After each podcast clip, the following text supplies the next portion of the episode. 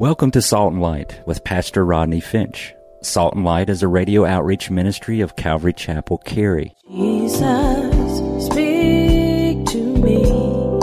Open your word and reveal your heart to me. Salt and Light is a series of verse by verse studies through the Bible, focusing on its practical application to our everyday lives. Salt and Light is recorded live at Calvary Chapel, Cary in Apex, North Carolina. Stay tuned. At the end of the program, we will give you information on how to contact us, so be sure to have a pen and paper ready. Today, Pastor Rodney will be teaching a special message, so grab your Bibles and follow along. Now, with today's teaching, here's Pastor Rodney. What breaks God's heart should break your heart. What God calls sin, you should call sin. Even if you have a problem with what, even if you're struggling with it, it's still sin. Just because you struggle with it doesn't make it any more right. It doesn't make it right. It just means you struggle with it. It just means you need to get victory. It just means that you need to hack your Agag to death. Now, how are you going to do that? Well, talk to me after service. I don't have time. It should break our heart when we hear of a genocide. Mordecai mourned openly, publicly at the mass, at the potential mass murder of the Jewish people. And it didn't take long for the news. Are y'all still with me? Say, I'm with you, Pastor. It didn't take long for the news to reach Esther. She gets the message. Mordecai tells Esther, Haman is trying to kill the Jewish people. He says, Esther, you got to go to the king and plead. We're, we're in chapter 4, 4. You got to go to the king and plead for the lives of your people. Not so simple. Even for the queen, just to go before the king without proper personal invitation. If you did that, you could be killed. So if Esther goes and does this, she's breaking royal protocol and risking her life. Chapter 4, verse 11. Now look at chapter 4, verse 13. Actually, verse 12. Uh, chapter 4, verse 12. So they told Mordecai Esther's words. And Mordecai told them to answer Esther Do you think in your heart that you will escape in the king's palace any more than all the other Jews? For if you remain, Esther, completely silent at this time, relief and deliverance will arise. Watch the saints for the Jews from another place. But you and your father's house will perish yet. Who knows whether you have come to this kingdom? Somebody read it with me. For such a time as this. And then Esther told them to reply to Mordecai Go, gather all the Jews who are present in Shushan, and fast for me. Neither eat nor drink for three days, night or day. My maids and I will fast likewise. And so, Esther said, I'll go to the king, which is against the law. And if I perish, I perish. So Mordecai went his way and did according to all that Esther commanded him. Mordecai, saints, give me your attention, said Esther, you gotta go, you gotta do something, and if you don't, keep your pen. Three things. If you don't, verse 12, number one, cousin, Queen Esther, if you don't, you won't escape if you do nothing. You're a Jew, and when March 7th, 473 BC rolls around, you are fair game like us. Number two, verse 14, Mordecai says, God is not limited by you or me, nor will he allow his people to perish. He will use someone else to save the nation if necessary. Mordecai says, Look, Esther, if you don't do anything, God will bring deliverance for the Jews another way, another place. Now, isn't that really true? You know, God is never hindered by man's unwillingness. God is never hindered by man's unwillingness. If you don't want to be used of God, God will accomplish his plan and purpose with someone else. With you or without you, you do not stop the plan and the purpose of God. Somebody say amen. If you don't want to be used by God, God will get the job done. And number three, Esther in verse uh, 16, Mordecai says, Cousin, This could explain why you won Miss Persia Empire contest. He said, Esther, maybe you won for such a time as this. Verse 16 Esther said, I'll go before the king, and if I perish, I perish. Esther was a smart woman, and she knew what was going on in the kingdom. She knew going in the presence of the king uninvited could mean death. She knew what happened to ex Queen Vashti. She knew her husband liked to drink and kill folk. Mordecai said, Esther, this is important and it's necessary. And necessary, not only for your own personal survival, but for the people. And you know, she took a risk. She took a step of faith. Are you still with me? She took a step of faith with no guarantee of outcome.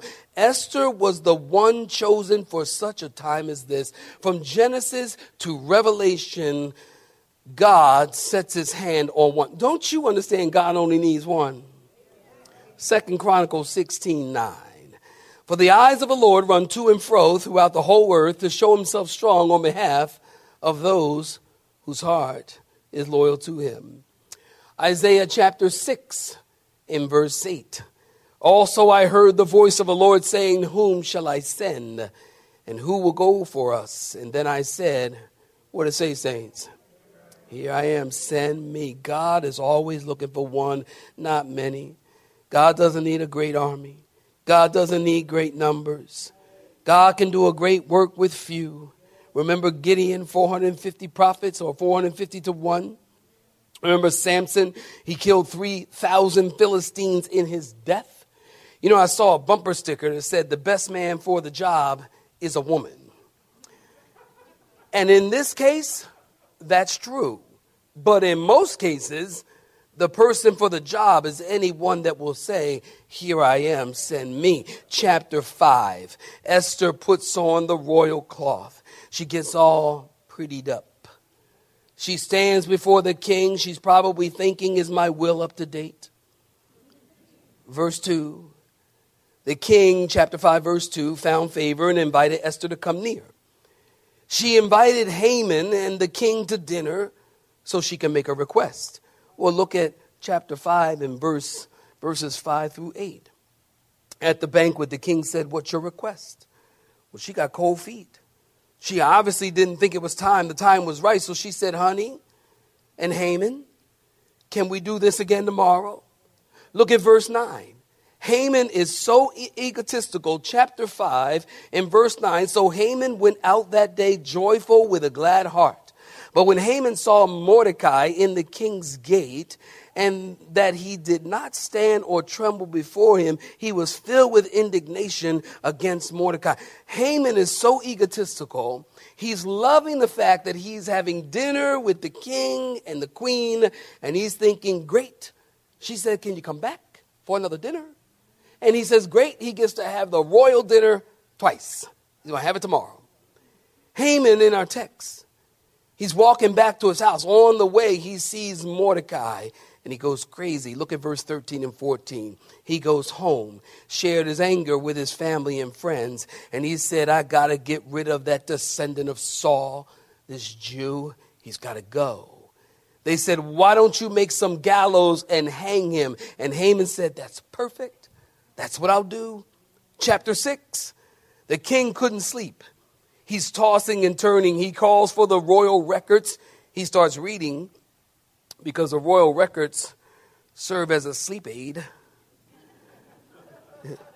Amen. Amen. Uh huh. And look at verse 2 in chapter 6. And it was found written, so the king's reading the royal records, the royal, the, uh, the, the, the chronicles.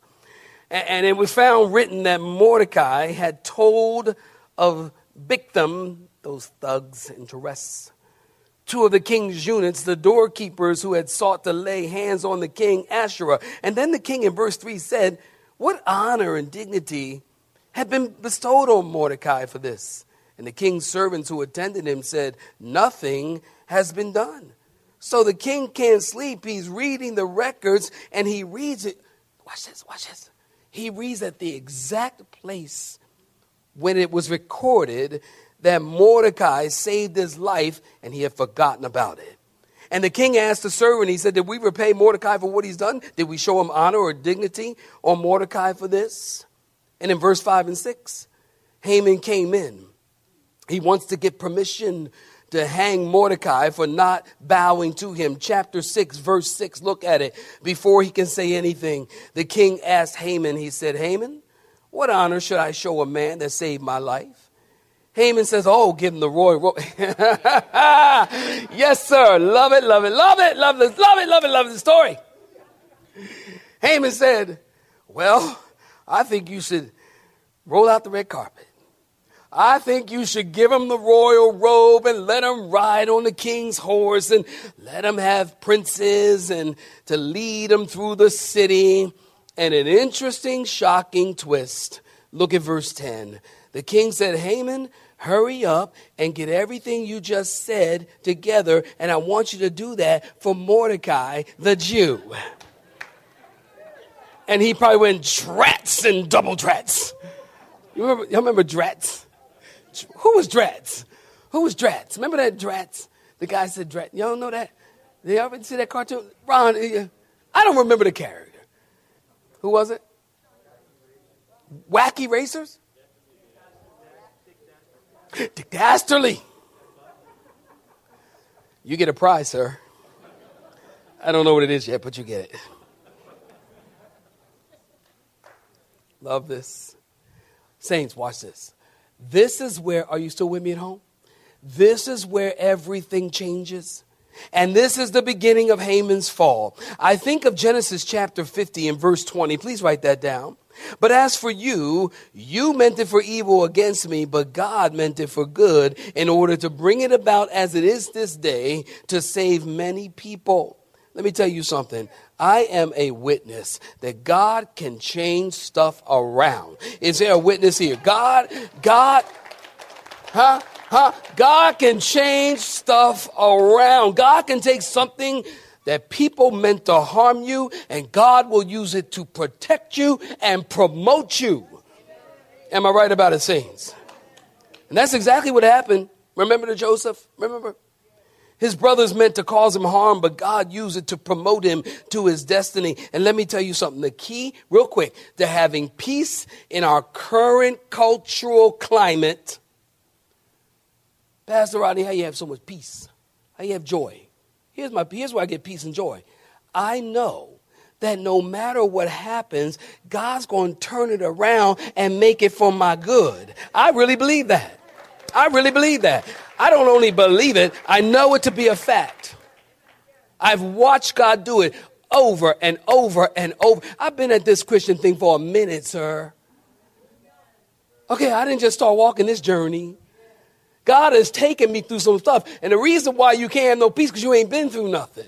Because when you go through something, that's how you know. Look, when you're going through something and then you and then you start going through something else and God brought you through that thing in the past, you look back on the thing in the past and go, look, if God brought me from that, he will take me to here. Because look, look, there's a lot of things, ma'am, sir, there's a lot of things that God cannot do, and one of them is fail. He will not fail. Am I right about it? He will promote you. He will protect you and bring you. And that gives me peace. Look at verse 12. It tells us in chapter 6 when the whole disgraceful thing is over, he goes home. He's looking to comfort looking for comfort from family and friends, and he doesn't find it. Verse 14. And while they're still talking, they came to get Haman for the second dinner the next night. Haman and the king are at the second dinner with Esther, and there's a surprise. Chapter 7 and verse 1. So the king and Haman went to dine with Queen Esther on the second day and the banquet of wine. The king again said to Esther, What is your petition, Queen Esther? It shall be granted to you. And what is your request? Up to half the kingdom I'll give you it shall be done. And then Queen Esther answered, and she said, If I have found favor in the sight, O king, if it pleases the king, let my life be given me at my petition and my people at my request. Ooh, that's a good way to start. For we have been sold my people and I to be destroyed, to be killed, and to be annihilated. Had we, had we been sold as male and female slaves, I would have held my tongue, although the enemy could never compensate for the king's loss. And so King Ahasuerus answered, and he said to the queen, Who is he? And where is he who would dare presume in his heart to do such a thing? And Esther said, The adversary, the enemy is that. I get the impression she pointed right at him. She said, That wicked one right there, sitting there about to eat the pork chop. That one. You know, you point with you. That one. so Haman in verse 6 was terrified. He should be before the king and the queen. And then the king arose in his wrath from the banquet of wine and in his wrath from the banquet of, uh, uh, from his wrath, he, he went out in the palace garden. But Haman stood before the queen Esther, pleading for his life for he saw the evil that was determined against him by the, by the king. And when the king returned, watch verse 8, from the palace garden to the, to the place of the banquet of the wine, Haman had fallen across the couch where Esther was. And then the king said, Will you also assault the queen while I'm out of the house? As the word left the king's mouth, they covered Haman's face, saying, Stop right there. So Queen Esther, she points him out. The king says, who is this? She said, It's that guy. Haman's probably looking like, Who? Me? Me? Keep in mind, he didn't, Haman didn't know that Esther was a Jew. He did not know that. So the king, again, he storms out. He goes to the garden to calm down. He remembers that Haman told him the Jews were a threat to the empire. He remembers that he signed a bill into law. He, he didn't know that Esther was a Jew. So now Watch it. The law involves murdering the queen. Haman gets up, falls across the dinner table. The king walks in.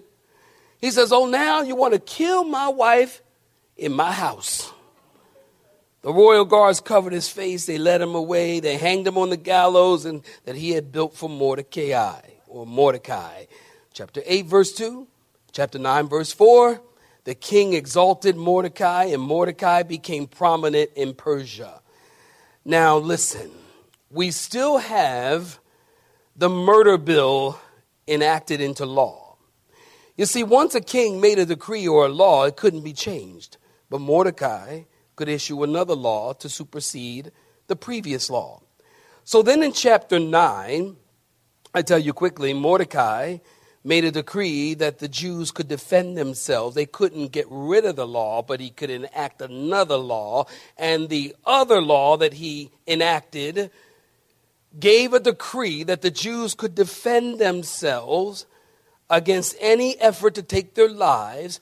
The day and the date, March 7, 473 BC, came, and the Jews defeated and defended themselves a festival was called the Feast of Purim, P U R I M, Purim.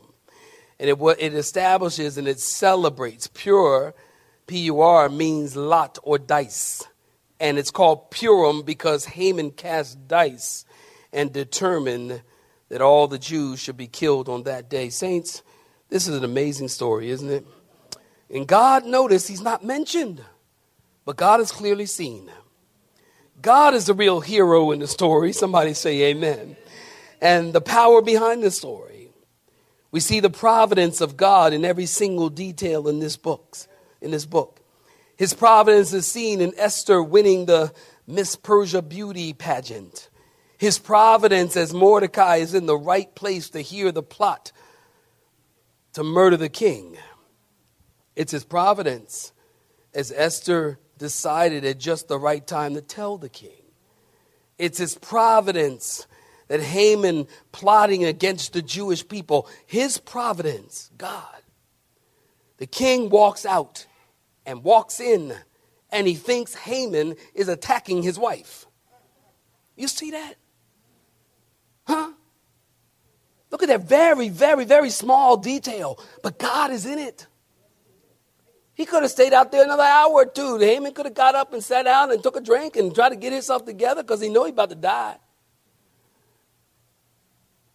But it's God's providence. He walked right in. Oh, you're trying to kill my wife, huh? That's the providence of God. His providence. The gallows were already built for Haman to hang on. His providence. All the Jews were saved and they had legal authority to fight back. I'm almost done. The doctrine of God's providence, take your pen, really.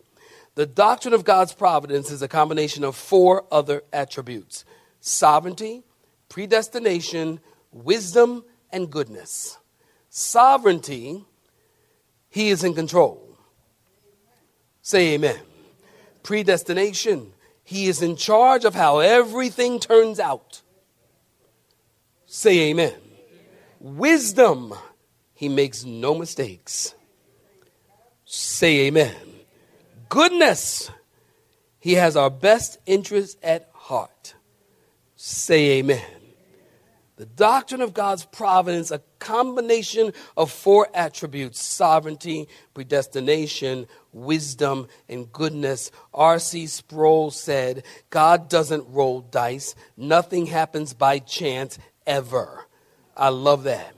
We can learn that God is in control of what happens, when it happens, how it happens, why it happens, and even what happens after it happens. Huh? God is in control of what happens, when it happens, how it happens, why it happens, and even what happens after it happens. And this is true of all events in every place. From the beginning of time, He does this for our good and for His glory. He's not the author of sin, yet evil serves His purpose. He does not violate our free will, yet free will serves His purpose.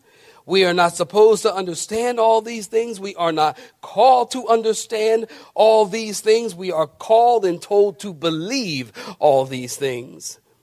Our country, kind of crazy right now, isn't it? But like, watch this. I'm coming in for a landing. But like we do not see or hear the name of God in the book of Esther, just because we don't see it, he's still working. He's still working. Just because we don't feel it, he's still working. He's active in the life of Esther, and he's active in your life. You might think, where is God in all this? Can I tell you something? So somebody asked me that, actually. They said, Pastor Rodney, where's God in all this? I said, on the throne.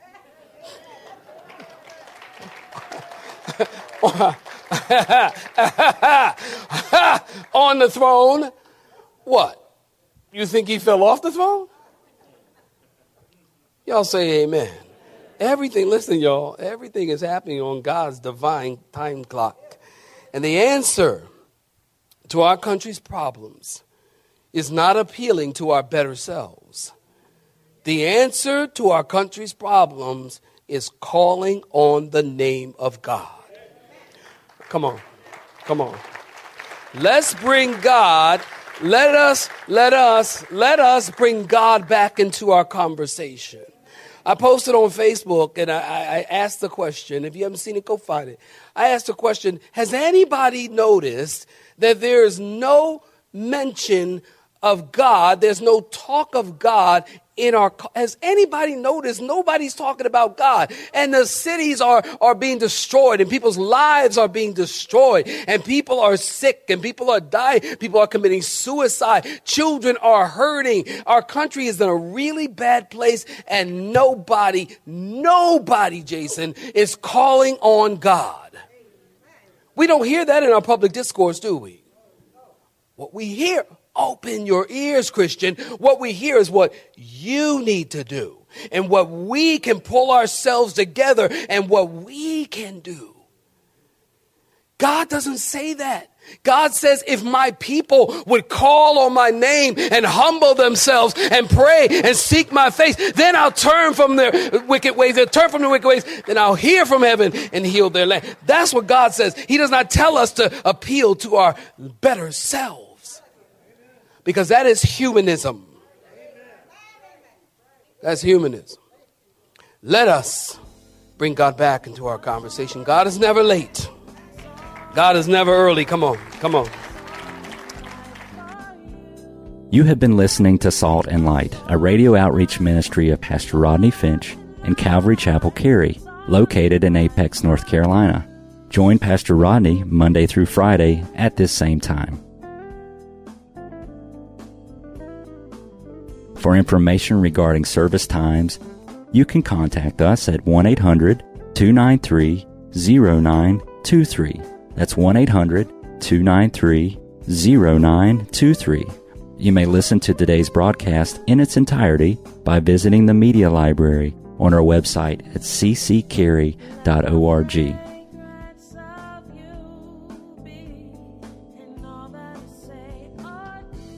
We would like to thank you for tuning in to Salt and Light and pray that you have been blessed. Until next time, may you be salt and light.